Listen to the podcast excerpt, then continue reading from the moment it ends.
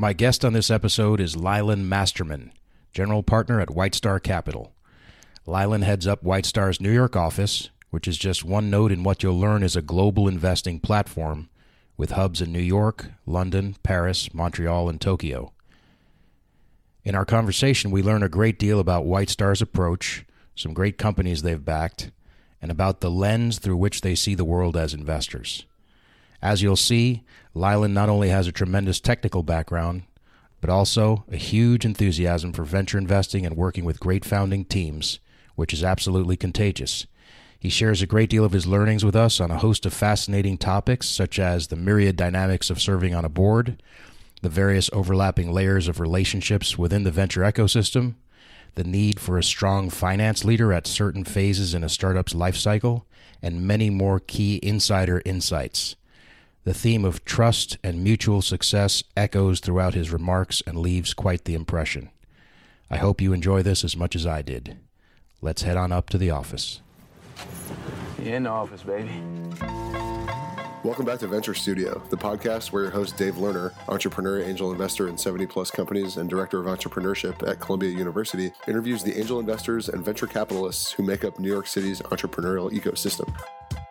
Lylan, it's great to have you on. How are you? I'm doing well, Dave. How are you? I'm good. I think some congratulations are in order.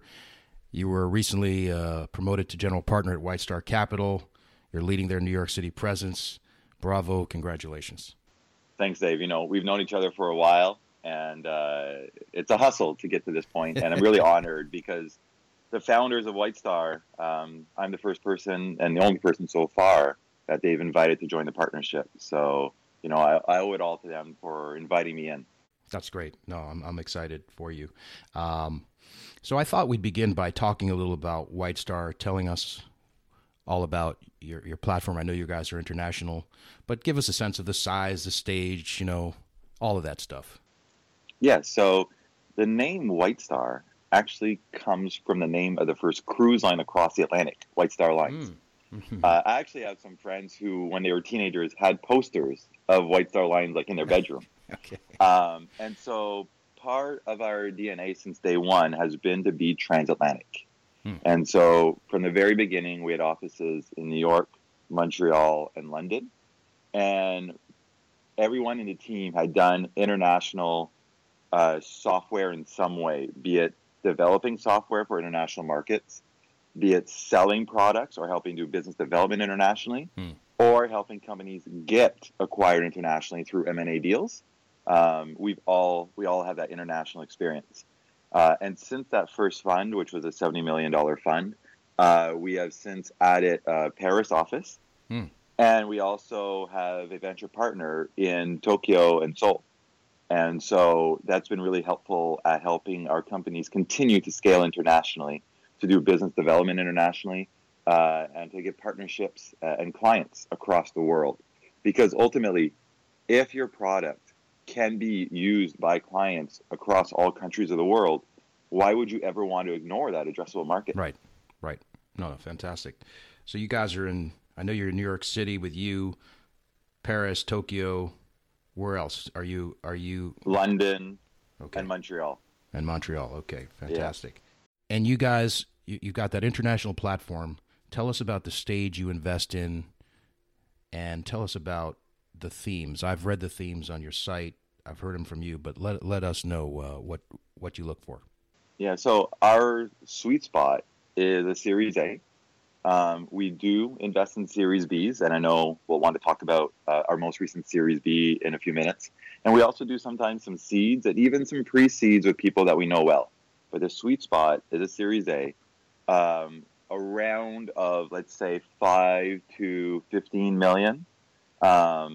Is a nice round size for us, where White Star, normally we co-lead our rounds. And so we're not afraid to go out and be the lead, but we also enjoy having another valuable investor to be beside us and to be bringing different added value to the portfolio companies than what we bring.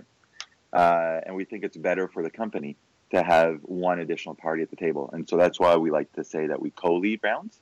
But sometimes we're the first one to lead, and then we'll help the entrepreneur go find that co-lead when it's appropriate. In terms of the three themes, You have the digitalization of finance, which those are big words for fintech, and that includes insurance tech and blockchain and credit scoring, always backed by data and AI. The second vertical is the disruption of commerce. Now, a lot of people, when they hear me say that, they immediately think, oh, e-commerce. You guys invested in Dollar Shave Club and you invested in Freshly. Okay, yes, absolutely. But it's also, what are retailers doing to compete with Amazon? What do stores and retailers do to improve their back office? So there are different ways of disrupting commerce. And a company, Kimi, is disrupting the commerce of locksmith, right? And so there are different ways of disrupting commerce. Then the third vertical or theme, if you will, is we call it sensors and algorithms. That includes Internet of Things. It includes companies where, by definition, the algorithms are key. I like to refer to that bucket or that theme as companies where technology and the quality of their tech is their leading competitive differentiator. Yes, they've got great sales. Yes, they have great marketing.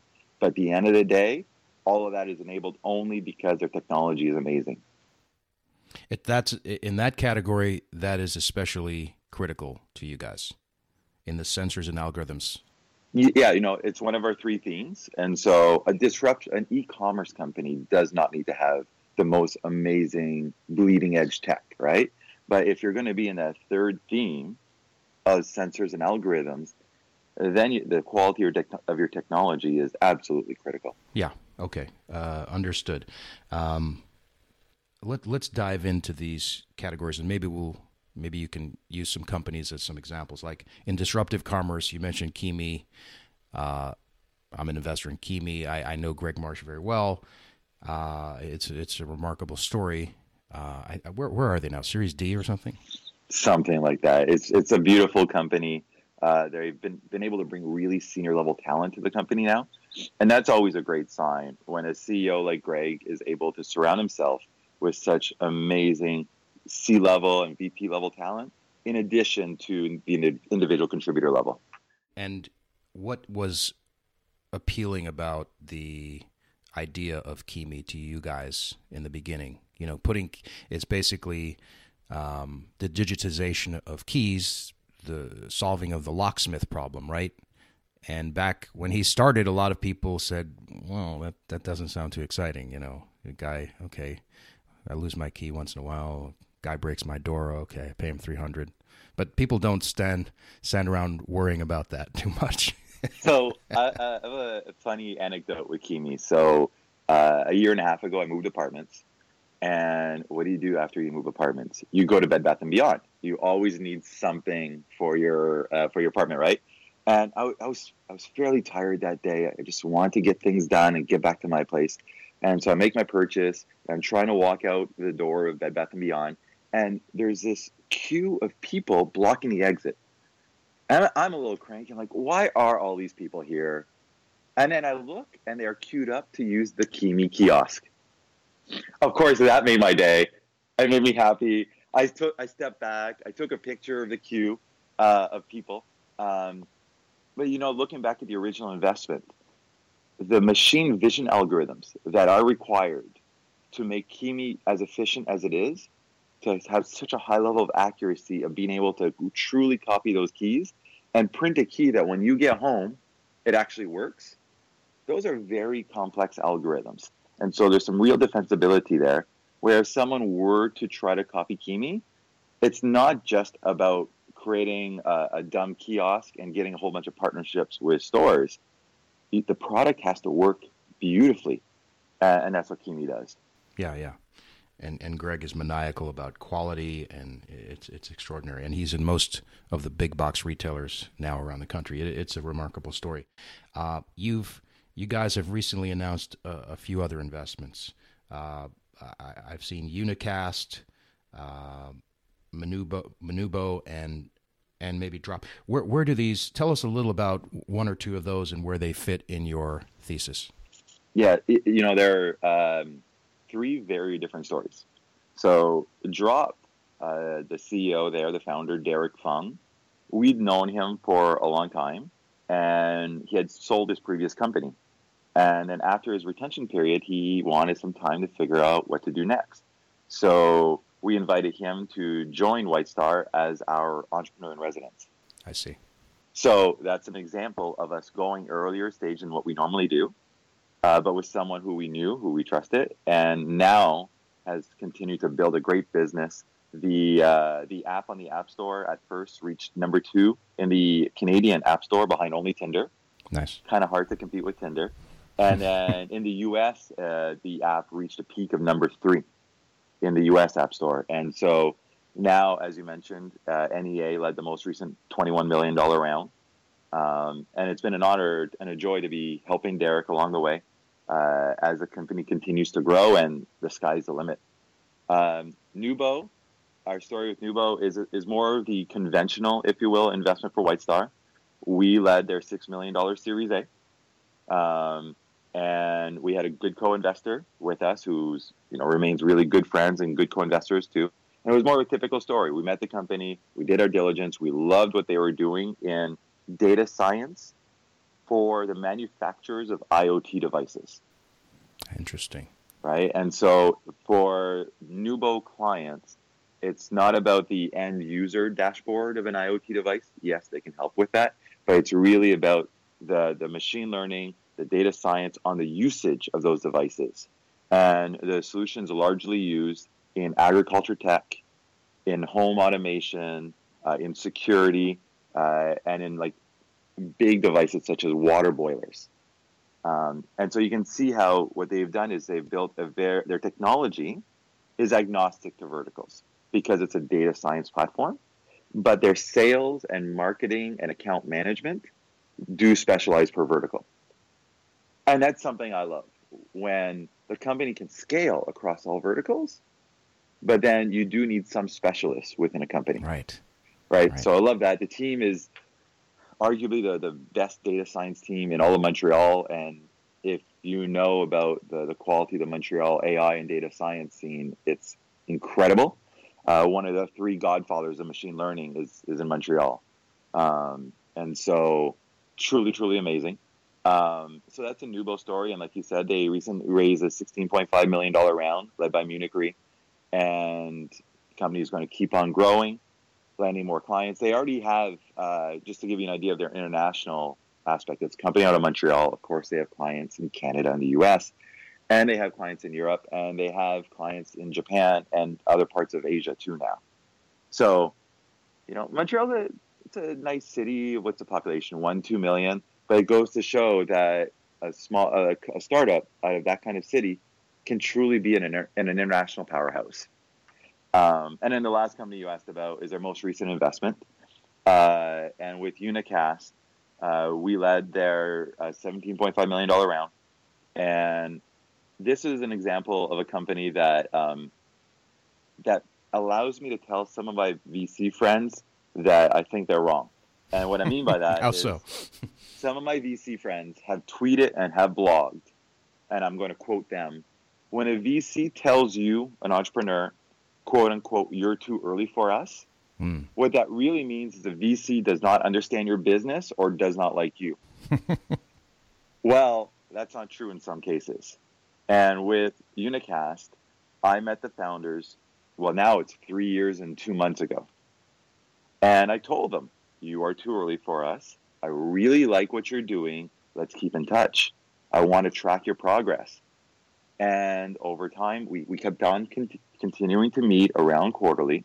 I got to track their progress. They did a little mini pivot. And then they started landing real clients with real revenue, and then had a material plan for scaling across multiple verticals, as we discussed with Nubo, using a nice generic data platform.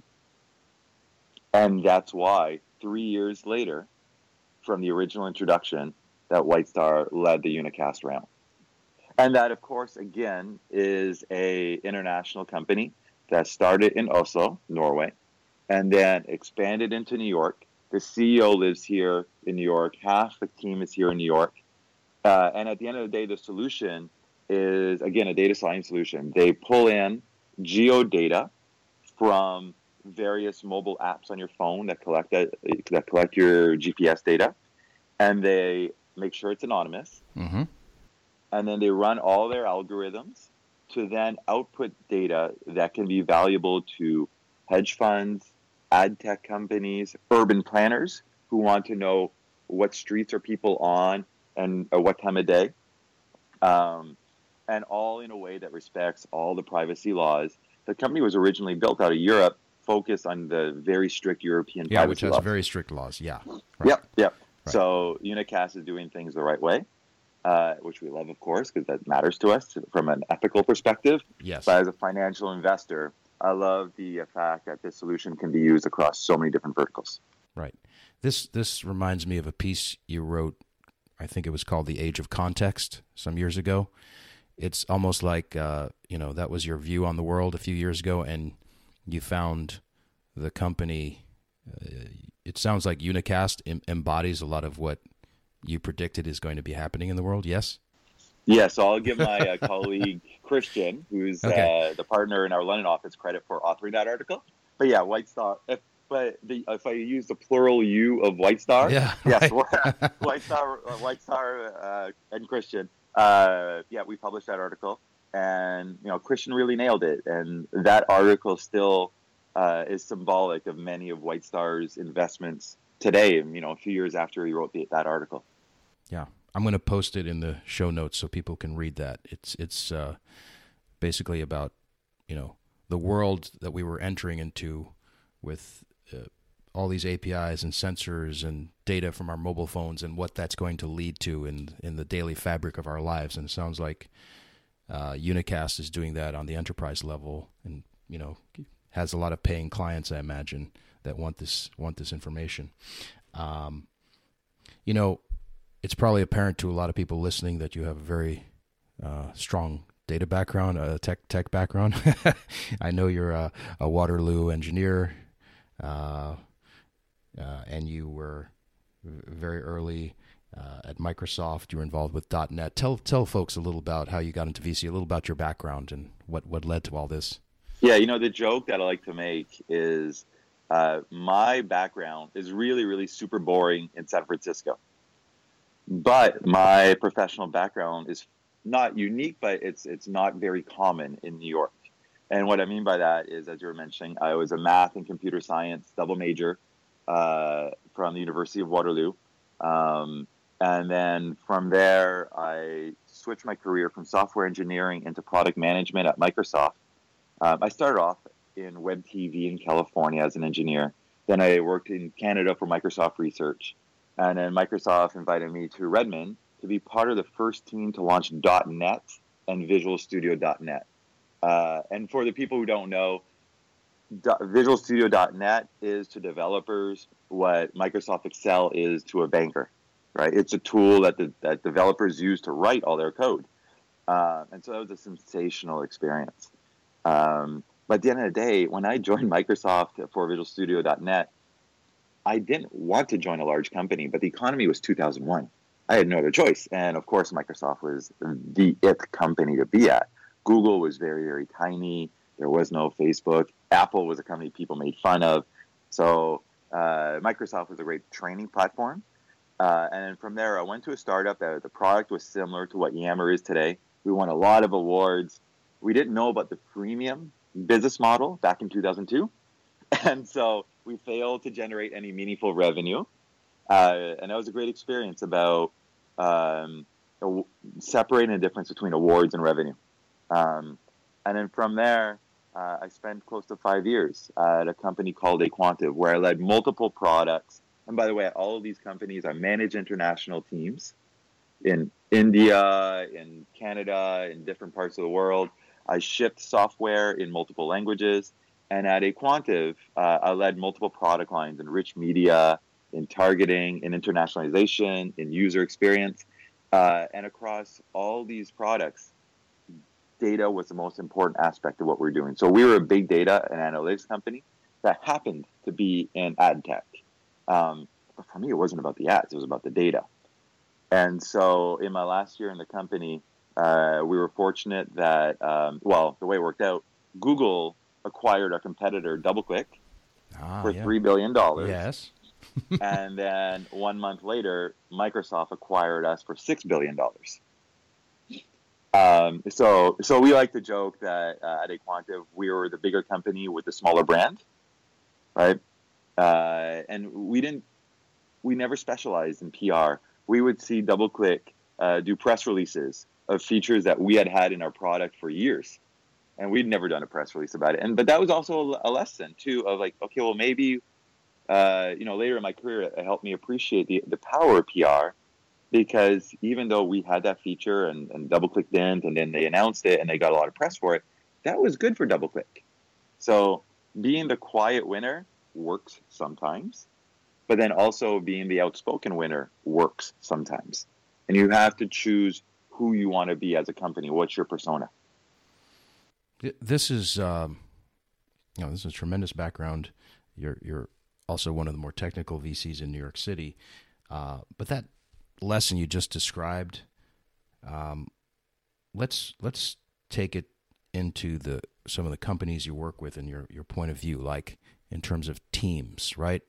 We always talk about backing great founders, but as these companies mature, and you and I have talked about this, what is the, yes, marketing, et cetera, but what are often the ensembles that these great founders need around them that you've learned? What mistakes do they typically make? What are your thoughts on that? Yeah, so one common mistake that we see fairly regularly is that companies take too long to hire a really, really strong finance leader.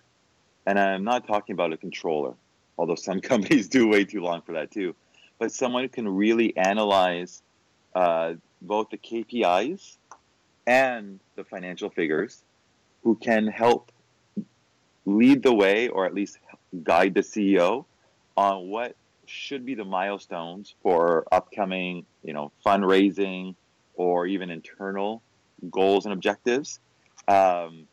To really be that person who digs into the numbers, who's a data geek, and who really just loves trying 20 different pivots on data in order to say, now that I've crunched the numbers, here's what our OKRs should be.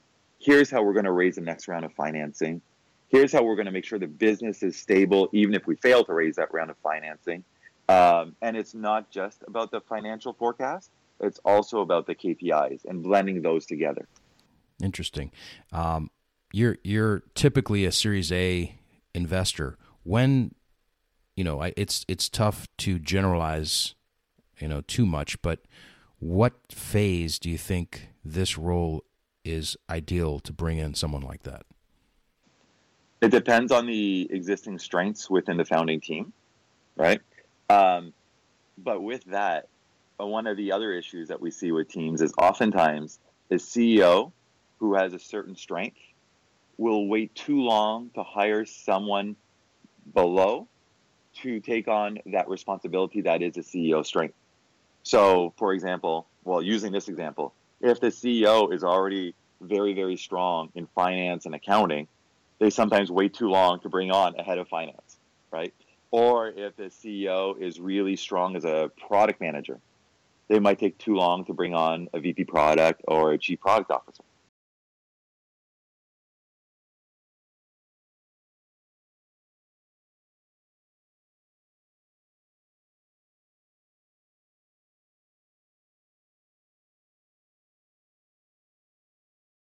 Well, there often is that kind of blend, and it often is a COO. So a fantastic example is actually my colleague and partner out of our Montreal office, J.F. Marcoux. J.F. was previously an M&A banker. You don't need to be an M&A banker, but this was his background, and it is a good background. And then he decided to co-found a startup in Montreal. And J.F. was COO. He was the one establishing all the operations, of course, but he was also the CFO at the same time, right? And so he was responsible for all the numbers, hitting all the proper KPIs that then would reflect into their revenue. He was also leading a lot of their international growth. So that kind of role, it's not only being in Excel, right? It's being connected with the real world with clients, and then how all that fits together in order to generate great numbers in that Excel spreadsheet. So this kind of ties into, you know, your work in VC and being on boards, et cetera. I think there's a lot of opacity around this particular topic. Like, you know, here you are, you're investing at Series A, sometimes B, you're involved in these boards, you're working with the founding teams. What kind of stuff is going on in the boardroom? What kind of things are you talking with the CEOs about? Talent, this and that. Give us a window into that. I think people are fascinated by that. Yeah, so a big part of making board meetings successful is the relationship that a CEO has with the board members in between the board meetings. That's the most important part. And so with that, some CEOs love to have calls every 2 weeks. Some CEOs love to have a text messaging relationship, right? Where, hey, I just want to send you an update, and it's by text. So, you know, different levels of structure, but at the end of the day, having really open lines of communication is truly critical, because a board member never wants to be surprised, and a CEO should never feel like they need to hide things from the board. That results in a very destructive environment. And it's unlikely that an environment where people hold secrets from each other is going to be successful. But then on top of that, with the board meetings, there's a practice that I have started doing recently based on some mentorship that I've received. And it's a day or two, let's say 2 or even 3 days before the board, to have a call with the CEO and ask the CEO two specific questions. One is, what do you want to get accomplished at this board meeting? And assuming that I'm supportive of that idea, how can I be helpful to get that accomplished? Right? And of course, maybe I'm not supportive, and then we can talk about it in the call before the board. And so that's a valuable thing that also fosters great communication. And then the other question that's really, really nice to ask is, hey, I'm planning on asking you this really challenging question. And it could be about some KPIs. It can be about not hitting some metrics. It can be, why haven't you hired this person that you said you needed 9 months ago? It can be, I think our strategy is off for getting to that next level of scale. I don't want to blindside you with this question. How about I tell you in advance what this hard question is going to be? We can even talk about it now. And I don't want you to be scripted for your answer in the actual board meeting. But I just don't want to blindside you. This is something that I've been thinking about.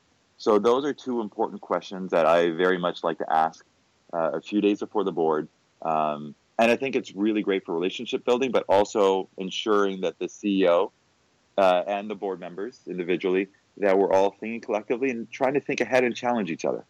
I can see that as a very strong relationship building technique, because the founder understands you're on their side. You're not going to blindside them in a meeting. You know, it's a real collegial team relationship, right? And so, but again, these are some tough questions at the same time, right? Where you're challenging each other. Sticking on the subject of boards, when you come on a board for the first time, you know, that first board meeting, you've made an investment, you've led an investment. Give us, what's the thinking going on there? What goes on in the first board meeting? What happens there? And then how does it progress over the first year? And then how does it change the next year? I mean, give us a little window into how all that works. I know it's different from company to company, but, you know, just in general terms. Normally the first board meeting is so exciting. It's kind of like going to school for the first day of the school year, right? Okay. You're going to be catching up with your friends. You know, you're going to have to learn new things. And so normally it's quite exciting. On the other hand, I was part of one board, a prior firm, where the first board meeting was not so good, where we learned all kinds of bad things that were hidden during our due diligence process, where some of the other investors had not disclosed some things, and we were friends. And we had a little bit of a WTF talk. Okay. Right. Like this is damaging for our interpersonal relationship and the professional relationship that we were planning on to have for decades to come. Yeah. So with those few exceptions, it's exciting. It's okay. Let's talk about the plans. Your typical startup wants to raise another round 18 months from now, and will need to go out and start raising 12 months from now. And so we cannot be slow about talking about the goals, about how we're going to achieve those goals. We can't wait 3 months for the next board meeting to start getting serious. Because if we're waiting 3 months, that's 25% of the time required to achieving those goals that need to be hit in 12 months. And so as much as it's fun and there's a little bit of excitement, we need to talk business now. Yeah. Right? Let's talk about those metrics. Let's talk about the KPIs. Let's talk about the hiring. Let's talk about the staffing. Every single aspect needs to be talked about now. And if there's anything that's not going well with the company, we must talk about it now, because a startup cannot afford to waste 3 months before seeking feedback or advice on how to handle an issue, because that's 25% of the time between the fundraise and starting to pitch for your next round of financing. All right. So you get as excited as everyone is, you need to get down to brass tacks, the metrics, the hiring, the plan, the goals. And then what? And it's monthly for the first year. And then does the board get into a rhythm? What typically happens in the second, third, fourth? What's the sort of rhythm of a board meeting for the phases? Yeah, your typical cadence of meetings is normally either quarterly or every 2 months. And then with those calls, one-on-one calls every, let's say, 2 weeks. I see. And again, there can be different kinds of relationships, text or whatever, but a call every 2 weeks is a nice cadence to keep everyone abreast of updates with the company, both good and bad. You'll probably hear a lot of investors say, I love to hear good news, but I want to be the first call when there's bad news.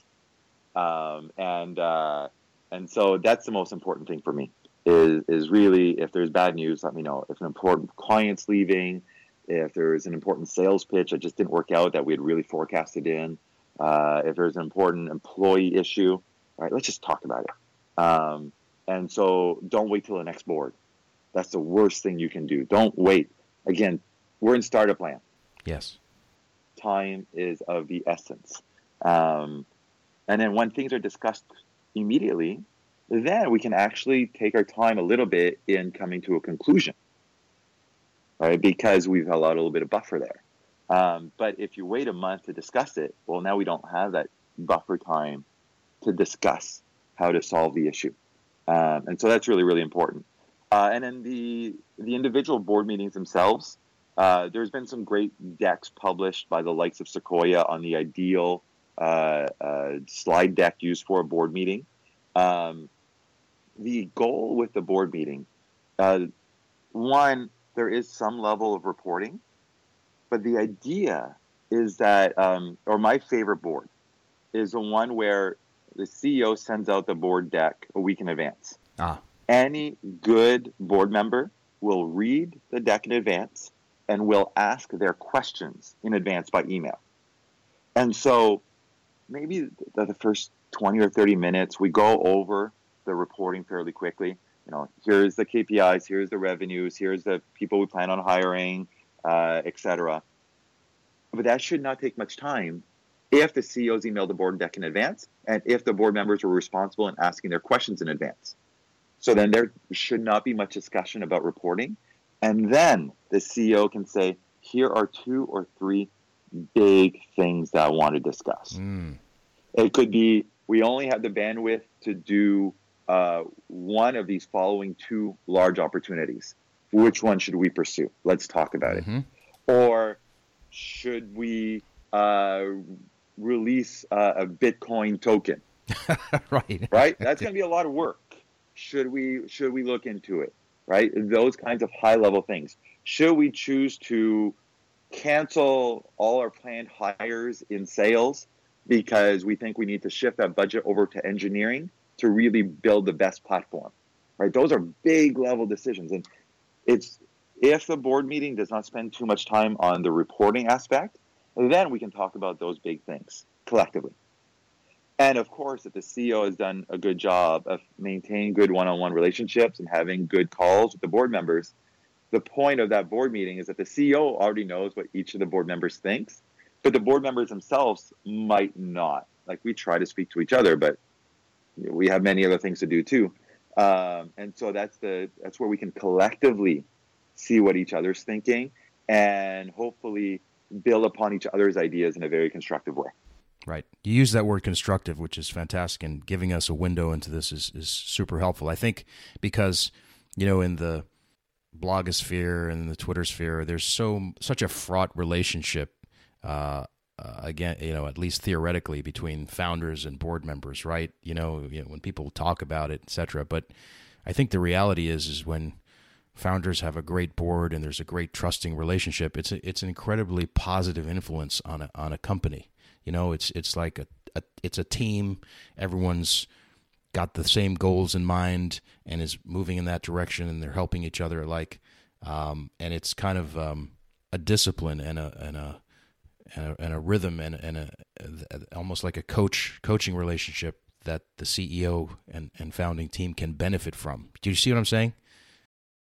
Very much so. And at the end of the day, a common line that's used in venture, and I've definitely used it, is as an investor and as a board member telling the CEO, I work for you. Yes, technically we can fire you, but other than that, I work for you, right? So if you tell me that you need me to help be in the interview loop for a critical hire, yes. If you need introductions to certain people in media, yes. If you, whatever it is, right? Like, whatever those things are, I am there to try to help make you successful. And that should always be the dynamic.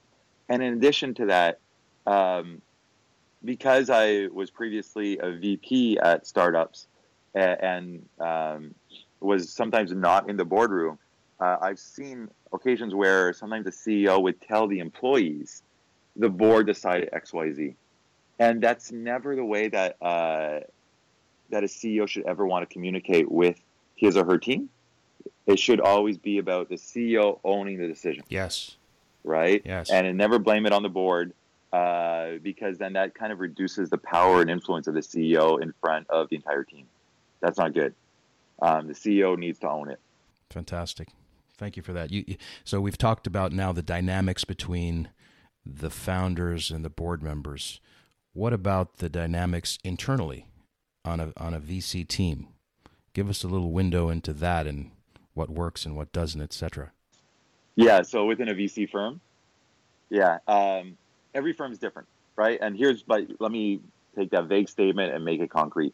There are some firms out there that have 4 former Googlers and Facebookers. Yep. Great. You know what their value add is going to be, or you can make certain assumptions. There are some firms that are 3 former investment bankers. Mm. All right, we kind of have an idea what their value add is going to be too. Right. At White Star, we've chosen to really get complementary skill sets, not only across the firm, but also across any given office. And so an example of that is when one of the co-founders of White Star, based out in New York, Eric, when he brought me on, the reason that he was looking for my profile of a former product leader, a computer scientist, but someone who had a passion for venture, was because he is a former boutique M&A investment banker, right? And so he didn't want to hire a mini-me. And so as a result, when we look at and evaluate startups, we see them from different lenses and we come together. When it comes time to helping companies, again, our value add to companies are very, very different. If you think about the shoes of a CEO, do you want a VC firm where the value add of all the people in that firm is quite similar?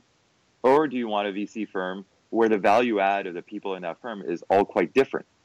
And so with White Star, because we operate as a fund across all cities, so we don't have a different fund per city. I see. Globally, we're all focused on the same fund. It means that not only emotionally, but also financially, I care as much about the success of the company in Spain as I do New York. And that means for our entrepreneurs, when they need help with something and I'm not an expert on it, there's going to be someone in White Star who is an expert on it. And I'll bring them in and they'll joyfully come in, not only to help me or to help the company, but because at the end of the day, it's good for White Star's financial returns. So we're fully aligned with that. And I love that idea. If I were to bring on another person in the New York office, it would probably be someone who's great in Excel, great at waterfall models, great at turning closing docs into an Excel model, who can dig into the KPIs and like, I have an MBA. I can do this stuff. But I know that there are things that will take me an hour and a half that those people with that level of background can do in 10 minutes. Mm-hmm. Right? And so, again, that complementary skill set. And, you know, there's other kinds of skills, too, that would be great to have within White Star because they're skills that we don't have. And we're going to continuously, relentlessly, for many, many years to come, continue to try to identify weaknesses in the White Star skill set that can be beneficial to our portfolio globally. Fantastic stuff. You and I have talked about this before. VC is profoundly a relationship business. You know, how do you, you know, throughout our talk today, you've talked about the different dynamics and relationships, founders, internal teams. What is your, how do you think about relationships in VC and in tech in general? My relationship with other VCs has to be based on trust and of mutual success. There are many VCs out there who I openly say in emails and in conversation that we are trying to find ways to work together someday.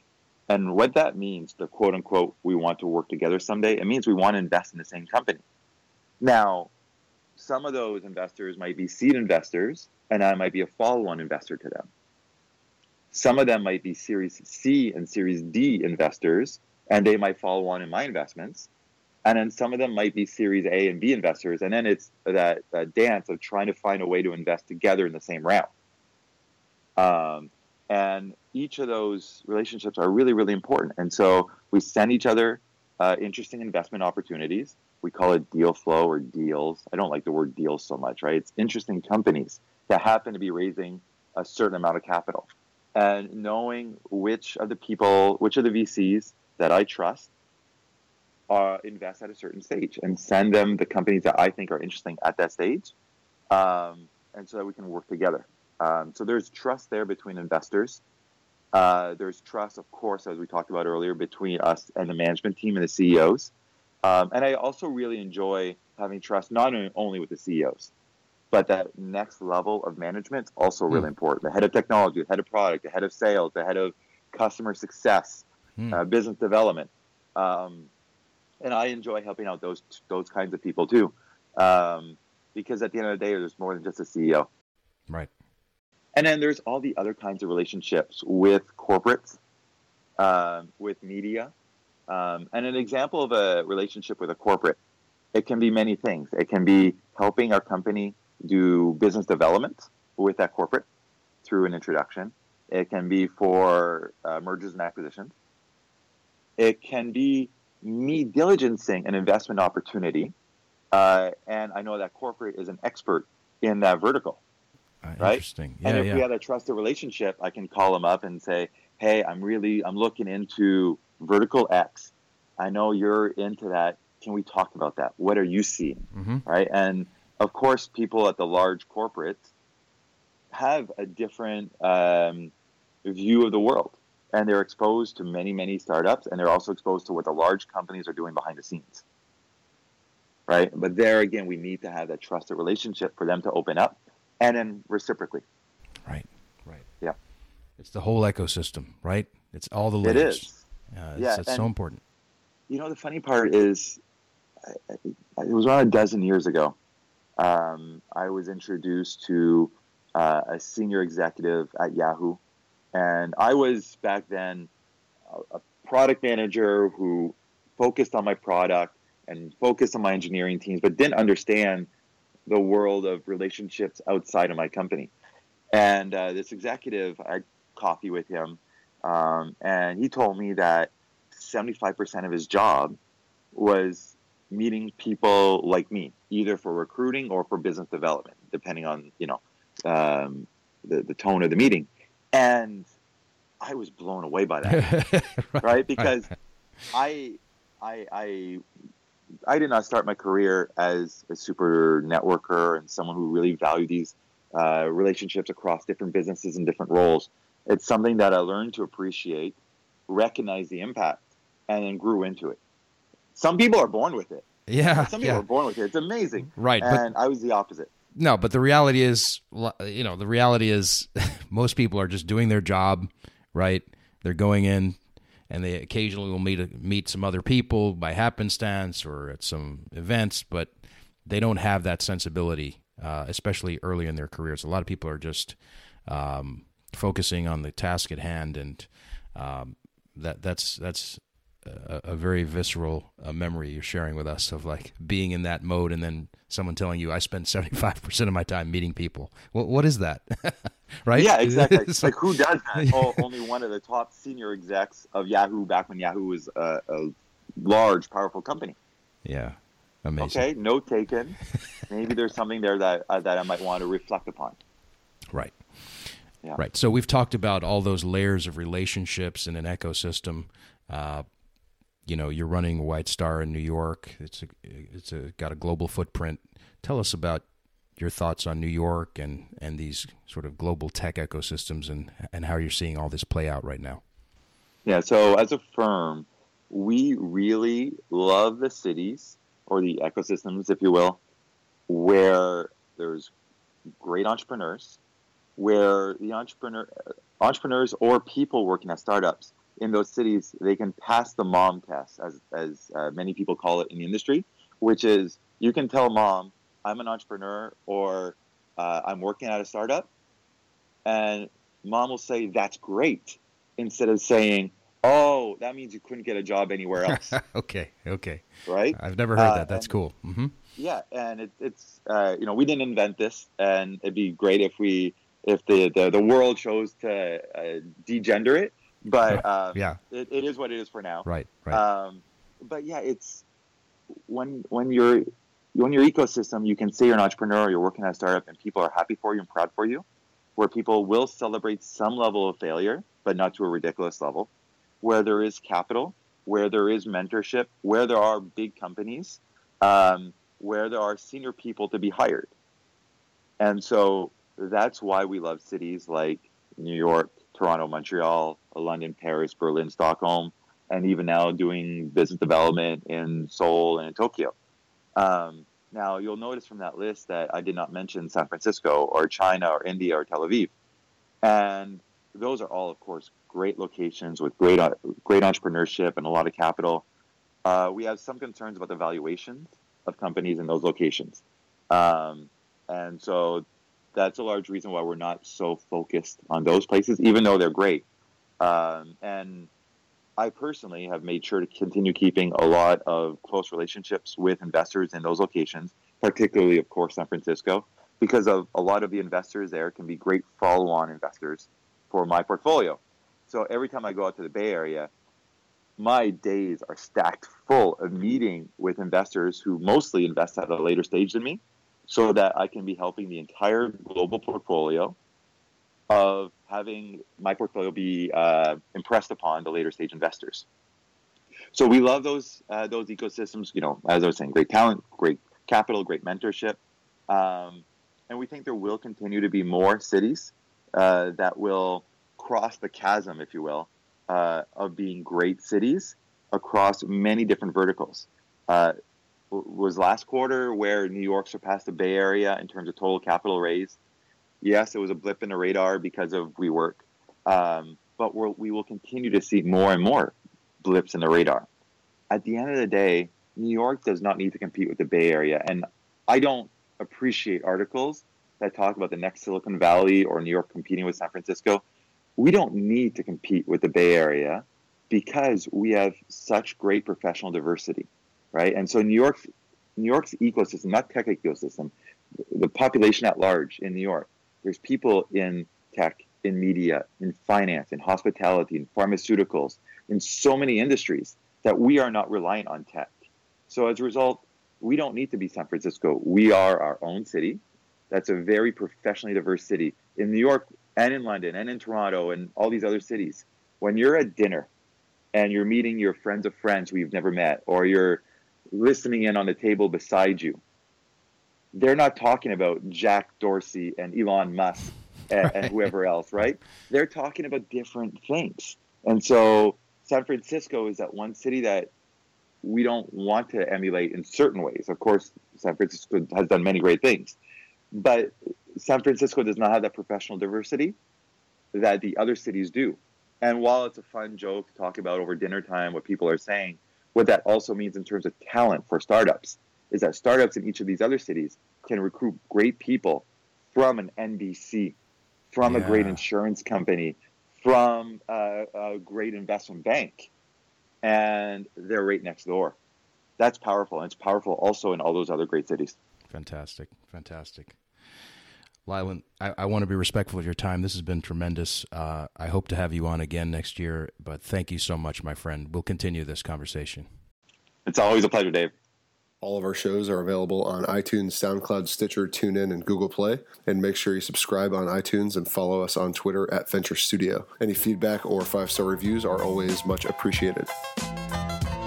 Show you around, give you a taste of business, you know?